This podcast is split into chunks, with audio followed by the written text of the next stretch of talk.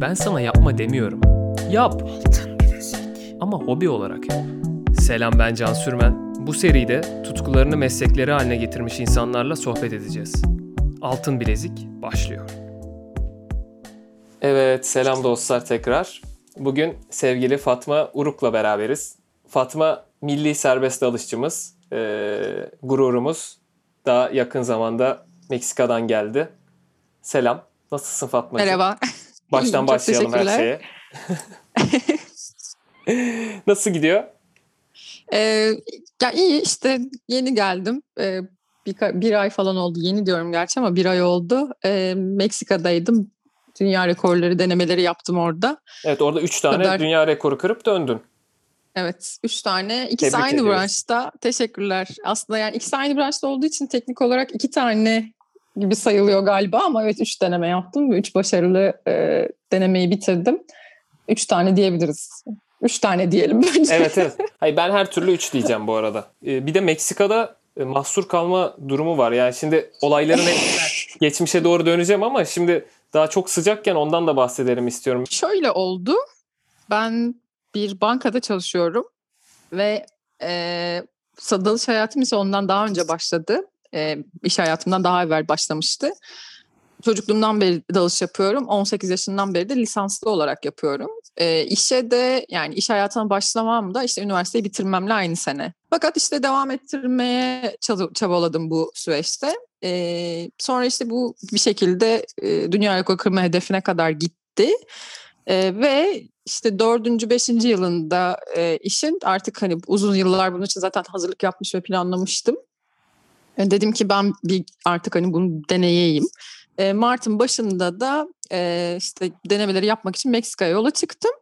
Vardıktan bir hafta sonra pandemi e, işte Meksika'da aslında başladı. Yani başladığı resmi olarak kabul edildi. Zaten vardı muhtemelen. Benim için de biraz talihsiz oldu tabii Evet. e, adım atar atmaz. Sonrasında işte bir mahsur kalma, uzun yani mahsur kalmak değil de böyle yarı mecburi bir kalış oldu. Sonrasında e, Mart ayından Kasım ayına kadar orada denemeyi yapana kadar bekledim.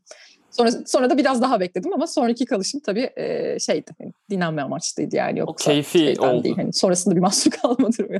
Keyfi kaldı. Anladım. Gezmek için kaldım diyeyim. Anladım. Kurtulayım. Ama yani Meksika'da e, özellikle Meksika'yı sormak istedim çünkü benim aşırı merak ettiğim bir ülke. Çok gitmek istiyorum. E, öte yandan nasıl bir tecrübeydi yani o kadar süre Meksika'da mahsur kalmak? Şöyle söyleyeyim. Yani soğuk bir iklimde olmak e, daha zor olurdu muhtemelen. Ya da işte virüsün e, daha böyle şiddetli şekilde böyle e, kontrol altına alınmaya çalıştığı yerler ne bileyim işte Avrupa'da falan hani çok sıkı yani direkt böyle herkes kepenkleri indirdi kapattı gitti böyle E, Meksika'da o pek yaşanmadı o yüzden farklı bir tecrübeydi yani bu benim için şöyle oldu yani dünyanın yaşadığı çok ekstrem bir durum var. Ama bir de bunu evden uzakta geçirmek, evden uzakta da çok evindeki ülkeye benzemeyen bir yerde geçirmek biraz daha farklı bir tecrübe oldu. Yani çünkü Meksika'da kimse virüsü uzun süre dikkate almadı. Bir bu çok garipti. Yani başbakan böyle insanları öpüyordu sokakta. İşte yok virüs falan diye. Böyle hani garip bir süreçti. İnsanların e, böyle çok iki uç noktada olduğunu düşünüyorum. Bir çok güler yüzlü ve e, acayip yardımsever. Bir de e, acayip agresif ve şiddete meyilli. Böyle ikisinin ortasında bir insan profili yokmuş gibi bir izlenim edindirdi o ülke bana. Çünkü yani genel olarak ama iyi öyle söyleyebilirim. Tabii Anladım. bazı güvenlik sıkıntıları var. E, işte ama ülke yani iklim ve doğa olarak gerçekten güzel böyle bir ayrıcalık yani bir ekstra özenile bözenile Yaratılmış. oluşmuş. Aynen. Yani öyle söyleyeyim. Hem dedin işte başka bir şey okudum hem işte serbest dalış zaten yapıyorsun. Biri sana mesleğini sorduğunda ne cevap veriyorsun ilk anda? Çok güzel soru. İki, ben direkt o çok güzel soru. Çok sevdim. Böyle bir flashbackler oldu. Soran insanların sorduğu anda verdiğim cevaplara gidip geldim ve ne kadar kötü bir insan. İyi Estağfurullah. ya. Yani şu anda fark ettim bu soruyla nasıl cevap verdiğimi. Bazılarına bankacıyım diyorum, bazılarına sporcuyum diyorum. Ve bu da yine şu an fark ediyorum ki şeye göre değişiyor. O anda konuşmak istemediğim ve konunun uzamasını istemediğim insanlara bankacıyım diyorum. Yani birazcık Ve- e, sistemin ve Evet. ortamın insanların getirdiği nokta diyebilir miyiz buna? Yani onu zaten onu zaten diyebiliriz. O ayrı bir konu da hani bir de benim olaya bakışım çok bombaymış gerçekten. O anda konuşmak istemediğim biri ise bankacıyım deyip hani ilgi çekici bir hale gelmesinde konuyu kapatıyorum. Ama hani böyle farklı şeylerden bahsetmek istiyorsam ikisini de birden anlatıyorum. Öyle Anladım. Yapıyorum. Anladım. Ee, peki gön- gönlünde bir şey farkındalık yarattım sana değil mi? Evet sağ ol. Ee, gönlünde yatan ne peki yani hani kafandaki nedir? Ne şunu demek isterim ben ya da ikisinden de memnunum mu diyorsun? Ee, Can benim böyle ciğerimi sökeceksin podcast'ın sonunda. ya şöyle ben mesela küçükken e, ne olmak istiyorsun diye sorduklarında hep e, işte bankacı olmak istemiyorum da ne olursam olayım diyordum. E, bunun dışında da yani bankacı niye böyle bir özellikle bankacı olmak istemiyorum diye buna kafayı taktığımı da şöyle anlatayım. Annem beni hep böyle e, bankaya götürürdü yanındayken oradaki işlerini hallettirmek için ve çok küçükten falan böyle gördüğüm ortamdaki hiç kimse gülümsemiyordu ve böyle çok e, korkunç geliyordu bana orası. Aslında hani küçük bir çocukken kafamda o banka şubeleri korkunç yerler olarak yer etmişti ve ben o yüzden biri sorduğunda ne bankacı olmak istemiyorum. Ne olmak istiyorsun? Bankacı olmak istemiyorum falan diyordum ve bankacı oldum. Hani bu ayrı bir zaten işin olayı bir tarafı. Ama ne olmak istiyorsun diye sorduklarında bir sürü cevap veriyordum. İşte hani bir gazeteci olmak istiyorum diyordum. Bir gün bir hafta başka bir kitap okuyordum. İşte film çekmek istiyorum. Filmler çekeceğim falan. Tabii hiçbir girişim yok ama yani. Hani sadece istiyorum falan. Çok çeşitli şeyler hayal ettim. Bu da muhtemelen şundan kaynaklanıyor. Böyle okumayı, yazmayı, izlemeyi, gözlemeyi böyle çok sevdiğim için her şeye ilgi duyduğum bir dönem yaşadım böyle. Ee, ya bütün bunlar olup giderken de ya bunların bir kısmı hala kaybolmadı. Bir de yani artık şu anki günümüzde de hepimiz farkındayız ki kimse bir işe tam olarak yapmıyor. Yani sporcular aynı zamanda model. Benim gibi olan işte bu kurumsal hayatın içerisinde olup da çok iyi, e, başarılı sporcular, işte başka bir ne bileyim yani e, piyano çalan bir, arkadaşım var benim mesela yani bankada çalışan ve çok iyi falan. Yani bir, ben inanmıyorum tek olduğuma. Ee, şey yani böyle bir, birkaç şeye karşı ilgim var ama hepsini bir kenara bırakıp attığımda hep devam eden ne vardı düşündüğümde yani gönlünde yatan şeyi sormuştun. Yani denizde olmak benim herhalde e, hayatımdaki en büyük tutku. En çok bu zamana kadar vazgeçemediğim e, ve her şey bir şekilde bitip de bir türlü sonu gelmeyen şey hep benim için dalış oldu. O da yine işte ne zaman başladım e, İzmir'de doğup büyüdüm ve ailemle yazları denizde böyle işte çadır kampları kurma e, şansımız oluyordu. Öyle bir şey vardı böyle ve çocukluğumdan beri hayatımda olan. E, o zaman da işte insanlar böyle yüzerdi. İşte ne bileyim işte e, sahilde güneşlenirdi falan. Ben hep e, kendime bir kayalık, bir dubanın bacağı, işte bir bir şey bulup hani suyun altında oralara böyle gitmeye, oralarda işte dalam, dalmıyordum tabii ki yaptığım şey çok amatördü o zamanlar ama böyle taştan kendimi tutup çeke çeke daha derine gitmeye çalışıyordum. Ya ama işte onun başlangıçları öyle oluyor. Yani ben de e, bu da klişe olacak ama ben de evde tencerelere vuruyordum mesela davul çalmadan önce. O yüzden yani, bir başlangıcı var. Evet bir yerde hani patlayan ben benim de sonraları çok sonraları belki de aslında fark edebildiğim e, şey aslında hep dalış yapmaktı. Yani suda olmaktı, denizde olmaktı, serbest dalış veya işte dalış veya sporcu olmak gibi değil. E, suda olmaktı öyle söyleyeyim. Altın bilezik. Bu bir hobi olarak başladı anladığım kadarıyla. Aslında hobi olarak bile değil dediğin gibi sadece denize giriyorsun. Evet. Peki bunu ben bu sporu yapabilirim profesyonel olarak demeye başladığın seviye ne zaman? Atıyorum böyle liseye geldin falan artık ben bunu profesyonele çevireyim mi dedin? Nasıl gelişti? Ya ilk önce tabii ne yaptığımı keşfetmem gerekiyordu. Hani bir sürü şeye özenen böyle tam bir vana bir çocuk olarak ortalıkta dolaşırken e, bir yandan böyle ya ben sporcu olacağım hedefini 13 yaşında koydum dersem yalan olur. O zamanlar e, ha, hep denizde olmayı hala çok sevip başka şeylere ilgi duyuyordum e, işte okumak istediğim bölüm vesaire işte üniversitede yapmak istediğim şeyler. E, bir yandan da spor da hep vardı. Mesela e, hareketli olduğum için galiba o da biraz. İşte kumda koşmaktan tut da bir kaya bulunca tırmanmak gibi yani spora yatkındım yani fiziksel olarak da. E, dedim yani acaba hani bunlardan bir ortak bir şey çıkarabilir miyim falan yani diye böyle ben hayaller kurup acayip hayalperest ve gerçekten aşırı yaşama sevinci olan bir çocukluk ve ergenlik geçirip e, tabii ki klasik e, Türk e, aile, örf, yapı vesairesiyle e, o çakılışa üniversiteyle beraber başladım. Ben e, tamamen e, işsiz kalacağım, aç kalacağım, işte e, sonra işte şey olacağım, hani bulamayacağım işte bu iş yapıp da işte bir şeyler para kazanamayacağım falan korkusu, baskısı biraz da ailenin ya bir kaygı Yanlış yüklenmesi oldu anladığım kadarıyla. yani kaygı yüklenme baştan aşağı kaygı bendim yani. yani vücudum kaygı olarak yürüyen kaygıydım böyle ortalıkta. Ve o hayaller kuran her şeyi yapacağına inanan o özgüvenli 17 yaşındaki e, kız gitti böyle yerine e, işte İktisadi İdari Bilimler Fakültesini sıralı tam liste tercih yapan bir tip geldi ve ben ot diye ekonomi okumaya gittim. Ee, onun öncesinde de aslında şöyle yine gelişti. Bunlar hayal dünyası ve işte bir de benim gerçekten yapmak istediğim yapmak istediğim şeyler ve yapmak zorunda olduklarım varı ne yazık ki 17 yaşında e, böyle kendime bir misyon olarak yükleyip tamam ben yapmam gerekeni yapacağım diye büyüyünce işsiz kalmamak için iktisat okumaya karar verdim. Yani Ve, e, erken e, şey yapmışsın ya o kafaya aslında Evet. girmişsin. Ben biraz Evet, daha çocuktum çok hala o erken. yaşlarda. Yok çok erken ama bu esnada da bir yandan işte o hani o yaşama sevinci ve bir asi tarafta henüz tükenmediği için olsa gerek işte serbest çalışın ne olduğunu aslında aynı aynı dönemde öğrendim. TRT'de e, bir yandan işte geometri matematik test çözerken Türkçe'ye geçtiğimde "Aa, fonda te- TV'yi açardım dinlenmek için. Orada TRT'de Yasemin Dalkılıç'ın e, şey Mısır'da e, böyle dalış yaptığı belgeselini gördüm. Evet Rekor ya. denemesinin belgeseliydi.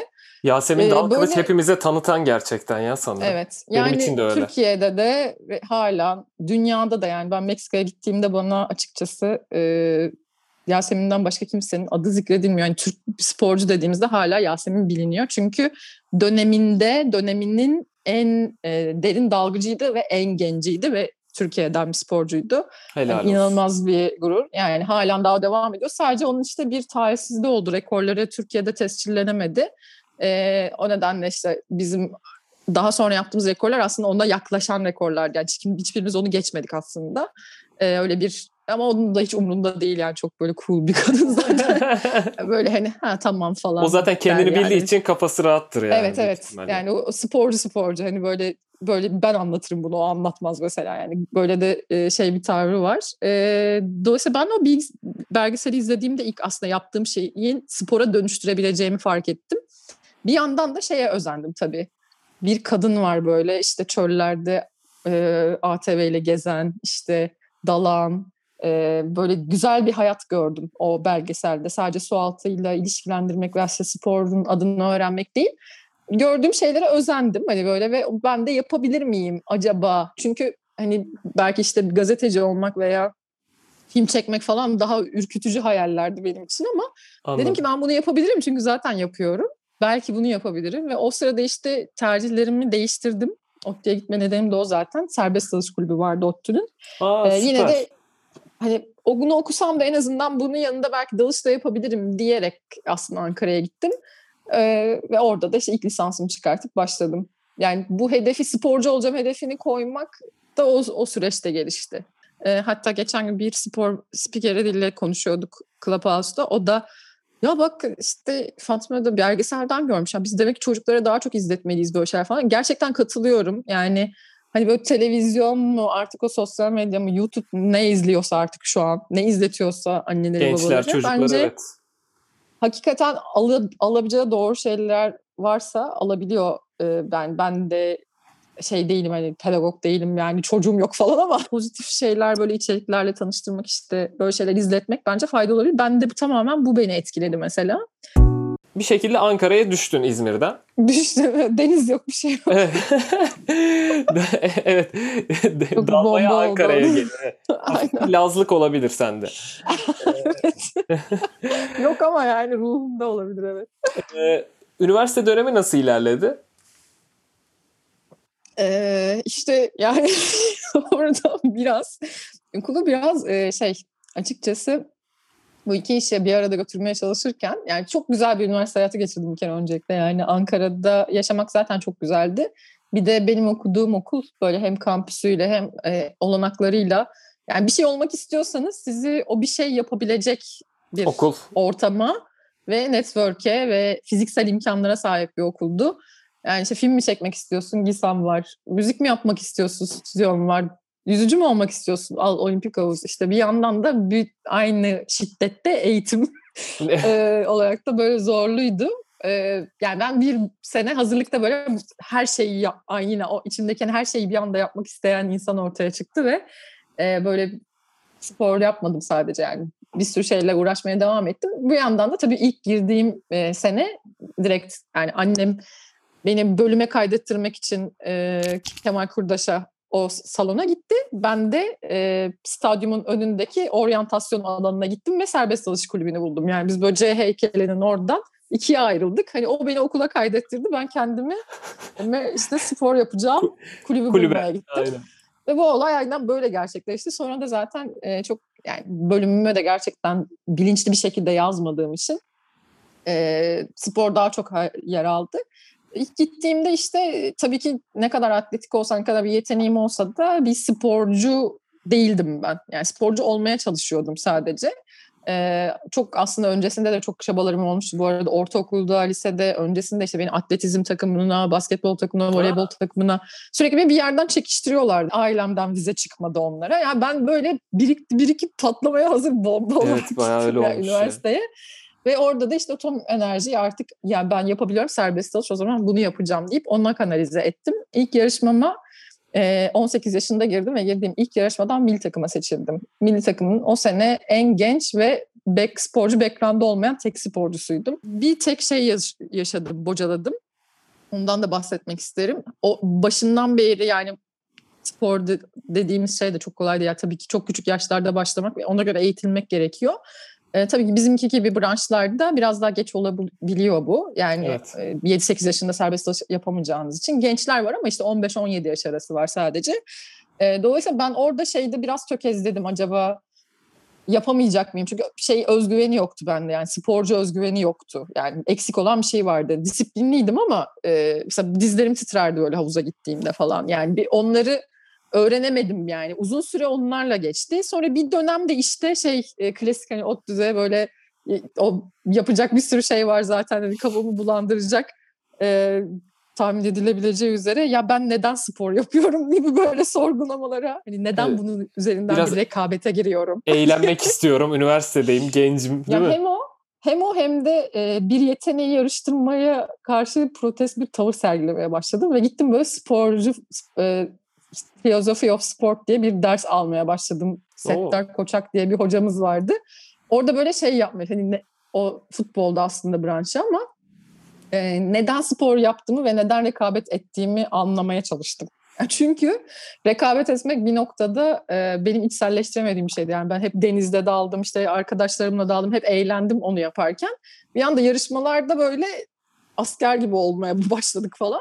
Ee, sonra e, çok haklı bir bakış ki, açısı bu arada bence. Çünkü şey değilim tamam mı? Hani ben çabalıyorum. Yani şu anda bu arada daha iyi durum. Yani şu anda pek çok branş ve federasyon gerçekten erkenden e, böyle çocukları okullarda bir şeyleri kanalize edebiliyor. Daha bilinçli artık. Bence aileler de e, işte bazı federasyonlar da. E, ama o zaman gerçekten benim için şeydi yani hani e, ben öyle şan, o şanslılardan biri değildim çocukken açıkçası. Dolayısıyla sporcu olarak yetişmediğimden de bunların bocalamasını çok yaşadım ama onları erken atlattım. Bir yandan da işte tabii şey de artık çok değişik bir e, durumda. Yani spor endüstrisi dediğimiz bir şey var ve spor yapmak sadece birinin çok hızlı koşması, en uzağa yüzmesi veya derine dalması değil. İşte basketbol, futbol bunun en güzel örneği. Evet. İşin içinde bütçeler, reklamlar, imajlar, hem kariyer yönetimi çok önemli hem psikolojik olarak yönetimi çok önemli. Hem de ne, yani ben bunun çözümünü de şeyde buldum. Ben ne istiyorum ve bunu neden yapıyorum sorgulaması o yüzden çok önemli. O zaman hani bu tip şeyler, e, dalgalar, dış etkenler veya olumsuzluklar sizi kolay kolay yıkamıyor. E, yani baktığınızda işte hani şimdi hepsini unutalım konuştuklarımızı. Bir spor yapıyorsunuz. Yani bir sürü spor dalı var biri başarılı oluyor, biri başarılı tamam okey yani hani bunlar çok güzel işte hem ülke tanıtımında hem evet, e, evet. kişinin tatmini açısından çok güzel evet. şeyler ama dünyanın sonu değil. Yani onu nasıl yaptığınız, niye yaptığınız, e, işte mutlu mesut yap, yapıyor olmanız bence daha önemli. O yönden de kendimi şanslı hissediyorum. Üniversiteyi bitirdin. Güzel bir üniversite Hı-hı. dönemi geçti. O noktada aklında ne vardı yani? Hani ben bitirdiğim gibi serbest dalış tarafında yürüyeceğim Ya da ben işte bankaya girip çalışmak zorundayım mıydı? Nasıldı kafan? Aslında işte benim niyetim e, bırakıp şeye başlamaktı. E, dalışa devam etmek istiyordum. Her ne kadar bir malzemem bile olmasa da o dönemde bir öğrenci olarak e, yani şeydim hani umudum vardı buluruz bir yolunu yaparız e, diye düşünüyordum. Fakat şöyle bir sıkıntımız vardı bizim Türkiye'deki tüm sporcular olarak o dönemde yetişen. E, denizdeki branşlarda yarışmak istiyordum ben ama bizim Suat Spor Federasyonumuzda derinlik yarışmaları 2015 yılına kadar düzenlenmedi. Sadece havuz branşlarına devam edildi. E, benim çok sevmediğim ve hani bir motivasyonum olmayan bir alandı. Ama yine de gidip yarışıyordum tabii. Hani çünkü onun da aslında deniz için sağladığı faydalar var. Neyse ve ben işte denizde böyle bir tecrübe edinip de aslında yapmak istediğim şeyleri yapamadım. Ben sadece nefes tutup işte havuzda antrenman yapıyordum. Yani benim üniversitedeki serbest dalış hayatım böyle geçti. Ben denizde dalacağımı umarken veya orada yarışacağımı umarken. Ben de 2013 yılının başında yani 2012 yılında aslında mezun oldum. Dedim ki ne yapacağım yani şimdi hali hazırda kurulu bir sistem olup da belki katılacağım bir yarışma bile olmayınca ben de dedim ki o zaman yani ben gideyim başka bir şekilde işte eğitim alabileceğim, işte malzemelerimi falan takımlarımı halledebileceğim bir böyle bir iki sene geçireyim. Zaten yarışma da yok ne yapacağım diyerek işte İstanbul yolunu tuttum bu sefer. Orada da işte niyetim tabii ki şeydi. Ya eğitimle aynı alanda bir yerde çalışayım. İşte bankacı olmak istemiyorum. Çocukluktan beri istediğim hayal mesleğimi yapayım yapayım bari en azından kazandığım parayla diye düşünerek ben e, işte gittim herkes bankalara başvurdu. Gülse Birsel'in lafı aklıma geliyor. Gülse Birsel işte nasıl hani bir komedyen olup da Boğaziçi'nde işletme okuduğunu sorduklarında şey gibi bir cevabı vardı çok komik. Hakikaten öyle yani çok da mantıklı bir sebebi yok. Herkes işletme yazıyordu. Benim de puanım tutuyordu o yüzden yazdım. Yani gerçekten. Haklı bir de o yaşta yani çok mantıklı bir cevap. Yani, bir güruh böyle okudu Türkiye'de yani. Ben de onlardan biriyim. Sonuç olarak ben de dedim ben çalışayım bari e, meslek seçimi yaparken ama orada en azından yine biraz kendime dürüst davrandığımı düşünüyorum. Denetime girdim ben aslında bankada bankacılık yapmadım. E, denetim bana benim için daha uygun bir alandı. O nedenle orada çok böyle hani mutsuz bir e, çalışma hayatı geçirdim dersem yalan olur. E, çok da hani, saat çalışma saatlerim falan pek çok piyasadaki e, kuruma göre, yere göre gayet insancıldı. İşte e, ilk iki sene böyleydi, üç sene en azından ta ki 2015 yılında e, derinlik yarışmalarının yeniden yapılacağını öğrenmeme kadar bir telefonla. Sonrası zaten biraz zor geçti. 2015-2020 arası karanlık era. Örnekler de verdin anlatırken. Psikolojik kısımda da bence bu çok önemli. Aile ve çevrenin desteği nasıl oldu bu süreçte sana? Özellikle buna 2015'ten sonraki kısmı da dahil edip söyleyebilirsin yani. Ee, yani ailem bir açıkçası yani onların öyle bir hani çocuklarının sporcu olması gibi bir ön, yani bir hayali yoktu bir kere zaten yani çok klasik işte e, benim babam e, işçi emeklisi ve malulen emekli bir işçi. Annem de ev hanımı. Şimdi tek istedikleri benim tabii ki iyi bir işe girip sigortalı bir işte. Garantili bir hayat yani, yaşamak garantili bir hayat yaşamak ve hani ailenden daha fazla para kazanarak hani işte öyle bir level'a atlamak yani hani sonuçta ondan bir adım öte, öteye gitmek yani herkesin çocuğu hakkındaki şeyi budur ya herhalde ne bileyim yani İsteği, böyle şeyler evet, ister. Evet, evet, evet. Ee, onların da öyle bir isteği var. Ben açıkçası suçlamıyorum da. Ee, hatta buna rağmen annemin cesurca da böyle e, baktığımı düşünüyorum aslında. Ee, çok disiplinliyim zaten. İşte babam değil annem daha çok disiplinliydi direkt olarak olmasa da dolaylı olarak katkıları olmuştur olduğunu inan, olduğuna inanıyorum. Ama yani tabii ki hiç kimse şey böyle ben yarışmaya giderken e, işte madalyaları falan ya işte tamam hani Fatoş da dalıyor yapıyor bir şeyler. Hani işte böyle aile arasında aman çocuğum bak işini engellemesin falan. Bak çocuğum işte hani işinden olma gibi hani böyle yani hani şöyle Anladım. Ama köstekli sen... olmamışlar günün sonunda. Yok yok yok. Ya bir de zaten ben öyle bir tip değilim. Yani hani beni tutamazlar yani. Bu arada benim de böyle bir küstüğüm bir dönem oldu. Ee, işte iş hayatına artık böyle dayanamayıp şey yaptım. Ee, madalyalarımı ben bir yerde böyle atıp biriktiriyordum. Ee, sonra onları böyle yani tamamen kaybettim. Eve bıraktım ve dedim ki yani ne yaparsan yap bunları dedim. Ben görmek istemiyorum falan böyle bir küskünlük dönemimde.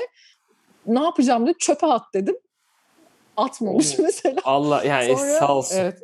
Hani oradan da böyle bir şey var aslında hani bir gurur duyma muhakkak, işte yani muhakkak. iyi bir şey yaptım. Tabii sonradan artık böyle iş iyice çığırından çıkıp ben hani dünya falan artık böyle ya bravo falan onlar da bir inandılar ve e, gerçekten çok seviyormuş deyip destekliyorlar tabii ki.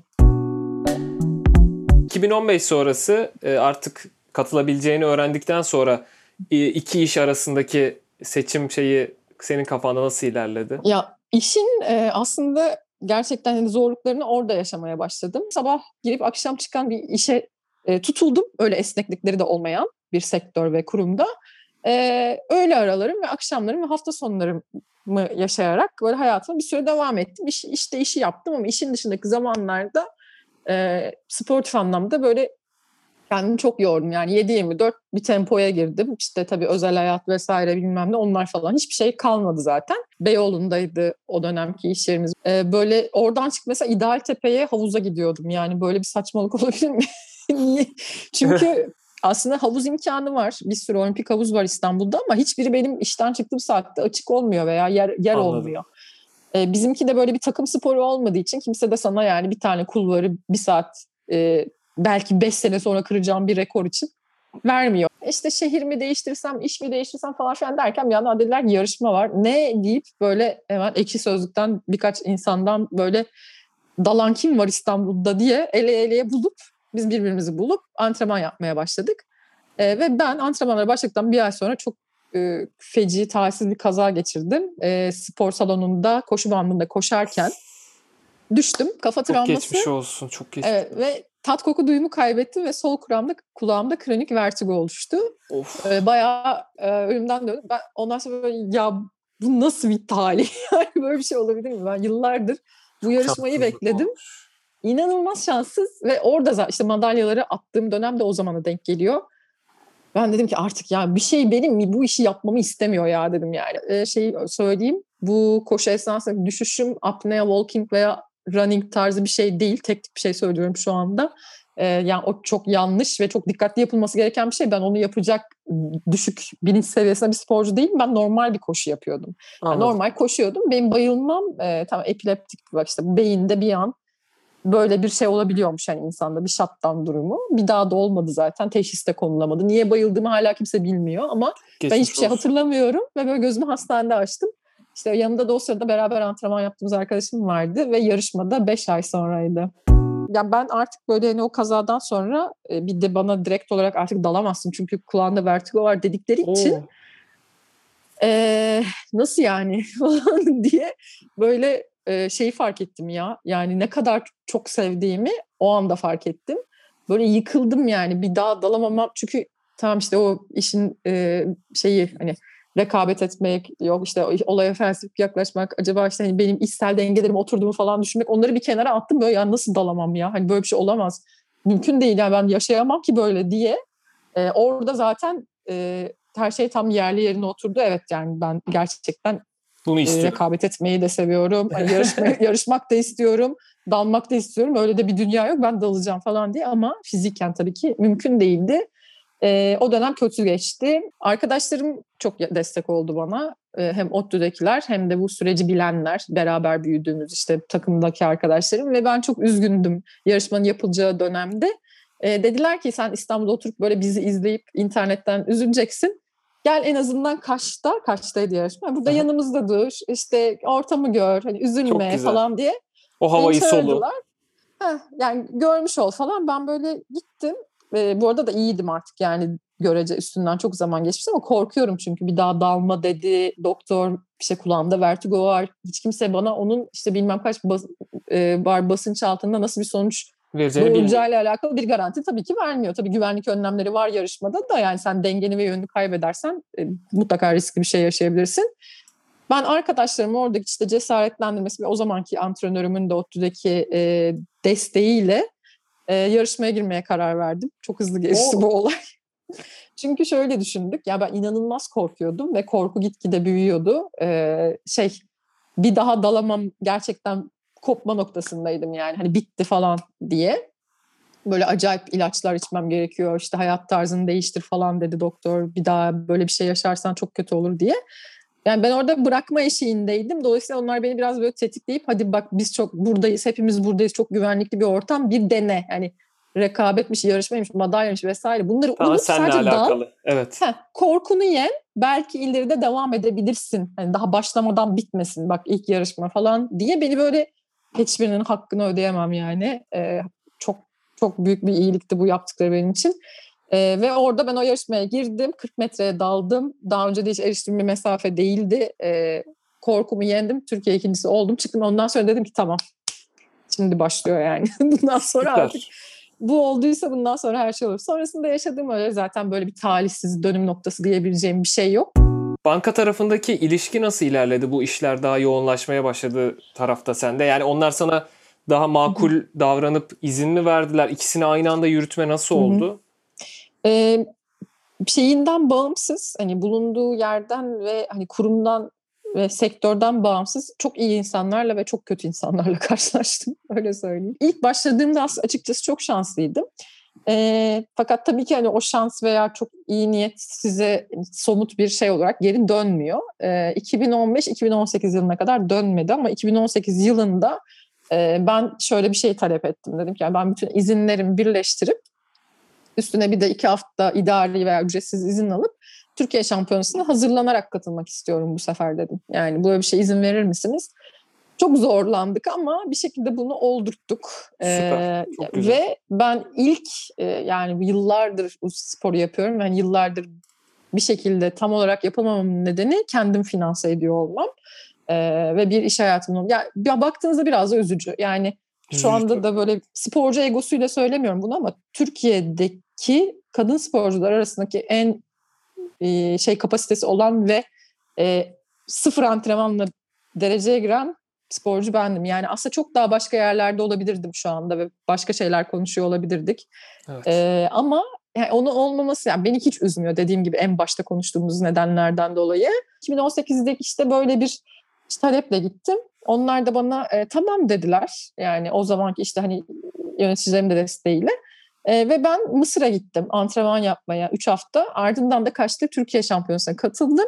E, ve ilk Türkiye şampiyonluğumu orada aldım. Yani bu, bu rast, ve bu bir rastlantı değildi. Çünkü Evet. gerçekten ilk defa e, hakkını vererek bir antrenman yaptım ve neticesi de hemen oluştu. E, bu okey böyle, böyle yine kolaymış gibi gözükmekle birlikte şey aslında çok zor. E, bütün sene dalmıyorsun, dalmıyorsun, dalmıyorsun. Sonra böyle büyük rulet gibi böyle her şeyi 3 haftaya yüklüyorsun. Evet ve serbest dalışta ya. aslında çok sakin ve hani çok huzurlu bir şekilde yapılması gereken bir spor ya. Yani e, bir seneni böyle ayıracaksın. İşte her şeyin büyük muazzam bir dengede olacak. İşte para oradan gelecek. Sen işte kendin dinleneceksin. işte sporunu yapacaksın. iki saat uyuyacaksın. Günde çift antrenman yapacaksın falan. Ben böyle hadi tamam çalıştık. Laptopu kapattık. Havaalanı oradan ertesi gün Cumhurlop Mısır oradan gel. İşte Türkiye'de hadi yarışmaya gir. Hadi bir de başarılı ol falan. Biraz e, zordu yani açıkçası ama e, tabii sonunda başarı gelince unutuyorsun böyle her şeyi. Ben hep tabii ki bunlara niye katlandım? Benim tek kafamdaki şey e, bir gün hani işimi de e, spor hayatımı da istediğim noktaya evireceğim hedefinden yani. Ee, o noktaya yakın hissediyor musun en azından spor tarafında? Evet bu sene özellikle yani bu sene manen çok tatmin oldum. Ee, açıkçası hani ilk defa bu organizasyonda maddi destek de e, gördüm. Dolayısıyla diyorum ki ışık var. Ee, hani hakikaten daha iyi, iyi yöne gitme ihtimali var. Ee, işte 2018 bu arada o, o aralarda da zaten işte bu dünya rekoru kırarak aslında biraz hem sponsorların hem medyanın böyle ilgisini belki biraz cezbedip daha kolay ilerletirim işleri diye e, aslında rekor denemesi işine de kalkıştım. 2020'de o artık tamam dedim yani bu sene benim senem. Benim zaten Meksika'dan o kadar e, koşul hani zor koşullar altına dönme dönmüyorum ben diye tepemin tasını Biraz atmasının nedenleri de bunlar zaten. Dedim ki yani hani ben ya buradan bu rekoru kıracağım ya da kıracağım yani başka ihtimal görmüyorum falan. Yani bu kararlılık zaten Adanmışlık, benim etrafımdaki insanları toplayıp ya yapacak bu galiba. Çünkü kimse inanmıyordu. Ben bir şey söyleyeyim ya izin alamayız. Bilmem onu getirem ya saçmalama işte bir 2020 geçsin ondan sonra falan Oho. diyordu oradaki ekipte yani. Ee, çünkü hani normal ya her olimpiyatlar iptal oldu. yani. Evet, Daha evet, ötesi evet. var mı? Biraz o- ekstrem durumlar. Ama ben benim o kararlılığım herhalde şey yanımdaki insanları da motive etti. Tamam dediler yani. Biraz iki işi yapmak zorunda gibisin. İşin maddi yönünde öyle mi yani ya da zorunda mısın? Sadece Hı hı. mesela spor kısmıyla ilerleyebilir miydin? İlerleyebilir misin? Destek Ee, var mı? Yani şu an ben açıkçası düzenli olarak kendim çalıştığım işten kazandığım gelir dışında bir gelir elde etmiyorum. Bu sorun branşa göre çok değişiyor bence. Bazı branşlar içeris için mesela e, gelir elde etmek daha kolay. Örneğin ama onların da kendi içinde başka zorlukları var. Bir kere Türkiye'de sporcu olmak bence gerçekten çok zor. Çünkü böyle bakıyorsunuz işte ben kendi branşımdaki insanlara bakıyorum. E, eli tutulur bir şey yok mesela hani e, bir başarısı yok ama çoğu ülkede hani o çok küçük e, başarıya bile çok büyük kıymet veriliyor. Yani ciddi destekler olabiliyor. Bu arada işte hangi ülkeler böyle? Ee, İtalya, zaten İtalyanların ata, atasporu serbest dalış. İtalya'nın olması çok e, şey. Yani tüm Avrupa ülkelerinin çoğunluğunu sayabilirim aslında tek tek söylememe gerek yok. E, ama gerçekten Türkiye'de bence biraz daha zor. Çünkü e, genel olarak yani hani spor ve işte sanat vesaire hani benim ailem nasılsa aslında bir sürü aile de öyle. Yani bu bakış açısını kırmak lazım. Yani bunları e, böyle işte yani ikincil bir şey gibi gördüğümüz sürece hep beraber hiçbir zaman bundan para kazanabilir hale gelmeyeceğiz. E, hiçbir zaman para kazanabilir hale gelmeyince de kimse bu sporları yapmayacak. Layıkıyla yapan- evet. Birkaç kişi de çok zorlanacak. Peki bundan sonraki hayaller neler? Önümüzde neler var senin kafanda? Zaten hayallerimi önceden kurmuştum. Öncelikle Türkiye rekorlarını kırmak istiyorum. Çünkü hepsi bende değil. Hı hı. Ee, ben dünya rekorunu işte destek bulmak için biraz öne çekip aslında başladım. Güçlü bir sponsor bulmak istiyorum ve güçlü bir marka işbirliği yapmak istiyorum. Çünkü benim aslında burada anlattığım şeyleri e, si- sistematik olarak bir marka ile birlikte anlatıyor olmam lazım ki daha fazla insana ulaşıp e, neden bu sporu yaptığımı, nasıl yaptığımı Evet. Evet ve amaçlarımı, hedeflerimi yani sadece benim ve sadece küçük bir çevrenin desteklemesi değil, daha fazla insanın desteklemesi için öncelikle bu tarafa biraz ağırlık vereceğim bu sene. Bu arada işime devam ediyorum şu anda. Ee, işimle ilgili de ama hani bunu da burada söylemekten hiç gocunmuyorum. Ee, uzun vadede büyük değişiklikler yapacağım. Çünkü Türkiye, ya şöyle bir de bir durum var. Yani Türkiye'de değil de başka bir e, ülkede işte bizim iş hayatıyla ilgili bu spordan bağımsız konuşuyorum şu an. İ- kültürümüz çok farklı yani. Hani e, bir bir meşgalen olması çoğu kurumda hoş karşılanmıyor mesela. Yani Evet. çünkü diyor ki yani bunun başka bir e, şeyi var böyle hayattan tatmin al- olduğu e, ve beni her an böyle bırakıp gidebilir ve de aynı zamanda da e, şey e, nasıl diyeyim Hani onda böyle onu yap ama hobi olarak yapsın. Yani çok başarılı olmasın. Bir de bir yandan da bizim çalışma saatlerimizle alakalı ve işte iş özel hayat dengesiyle alakalı çok böyle acayip gerçekten benim kesinlikle kabul etmediğim bir tarzımız var. Yani e, çok acayip şeyler yaşanıyor Türkiye'de kurumsal hayatla yani o plazalarda gerçekten böyle böyle bir şey yok yani olmamalı. Aslında aksi diğer kültürün benimsenmesi lazım. Yani bir insan özel hayatında ne kadar mutluysa iş hayatında da aslında o kadar performans alabilir. Yani ben bunu olacağına dair idealist bir bakış açısıyla 6 yıl boyunca çalıştım. E, şu anda artık olmayacağını kabul etmiş durumdayım. E, bunun içerisinde şey yani başka bir yerde bambaşka bir hayat kurmak da olabilir. Hani başka bir sektöre geçmek de olabilir ama sonuç olarak işi de sevdiğim bir noktaya evireceğime inanıyorum. Fatma umarım dilediğin gibi olacak her şey. Her zaman destekçin ve Anlattın yanındayız. anlattın ama Yo, yo, yo, gerçekten çok içten söylüyorum. Her zaman yanındayız.